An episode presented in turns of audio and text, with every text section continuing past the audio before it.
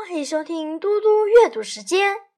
今天我要阅读的是安德鲁·克莱门斯的校园小说，我们叫它《粉铃豆》。第三章，问题来了。开学第一天，同学们一边翻课本，一边叽叽喳喳的讲个不停。每个人劈头的第一句话就是：“你暑假都在做什么呀？”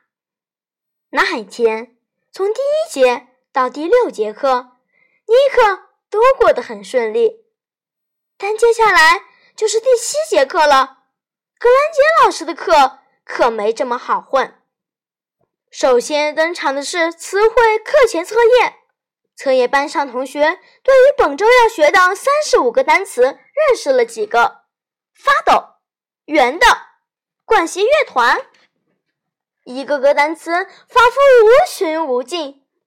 看到这些词，尼克大部分都知道意思。接着，老师发下一份课程大纲，列出这门课的进度。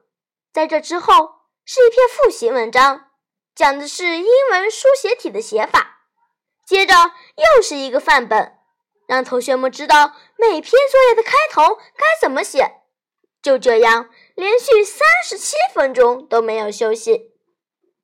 尼克有个绝技，他很会举手发问，拖延上课时间，所以向来以妨碍老师上课或保证占光上课时间闻名。在下课钟响前三分钟，趁着老师讲完今日的课程，准备宣布家庭作业时，尼克就会大展身手。这招保证可以缠住老师，耽误他宣布的时间，说不定最后就来不及出作业了。掌握时机相当重要，不过呢，问对问题才是真正的绝招所在。像是问一问最近发生的新闻啦，问一问老师以前念哪一所大学啦，问一问老师最喜欢的书或运动或嗜好啦，等等。尼克。试过各式各样的把戏，几乎是无往不利。现在他是上了五年级，这堂格兰杰老师英文课的初体验已接近尾声。尼克秀出家庭作业大有山雨欲来之势，就像农夫能秀出暴风雨即将来袭一样。格兰杰老师停下来，深吸一口气。就在这时，尼克。噗！他举起一只手，他向下瞄了一眼座位表，然后抬起头看他。他的灰色眼睛十足锐利，可却连一半的威力都还没使出来呢。尼克，有什么事吗？格兰杰老师，你的教室里有这么多本词典，那一本还特别大，这么多的词到底是从哪里来的呢？是不是？从别的词典过来的，那真的是很厚一本耶！这想法很棒啊，跟手榴弹一样，砰！好几个同学忍住不笑出来，还有几个人偷瞄了时钟一眼。尼克玩这种把戏很出名，全班都知道他在耍什么花招。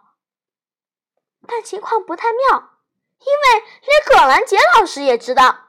他停顿一会儿，接着对尼克咧嘴一笑，那笑容有点太甜美，不太像是发自内心，而他的双眼则透露出暴风雨的色彩。哇，尼克，这个问题真有趣，我敢打赌，我可以一连讲上好几个小时。他的眼光扫过全班同学，其他同学也想知道答案吗？每个人都点头称是，那真是太棒了，尼克！麻烦你回去研究一下，向大家做一个简单的口头报告好吗？如果你能自己找出答案，绝对比我直接告诉你来的有意义多了。请在下次上课之前把你的报告准备好。葛兰杰老师再次对他微笑，笑得非常甜美，然后回归正题。好了，我来宣布明天要交的家庭作业，请翻到课本活用词汇第十二页。尼克根本没听到家庭作业要写什么，他的心脏砰砰跳，觉得自己很渺小，超级渺小。他可以感觉到整个耳朵红得发烫，真是彻底失败。不仅多出一个家庭作业，而且座位表上他的名字旁边，说不定多了个黑色的叉。这就是了。关于这个老师的全部传闻都是真的。只要碰上独行侠葛兰杰老师，你甭想高贵。谢谢大家，我们下期再见。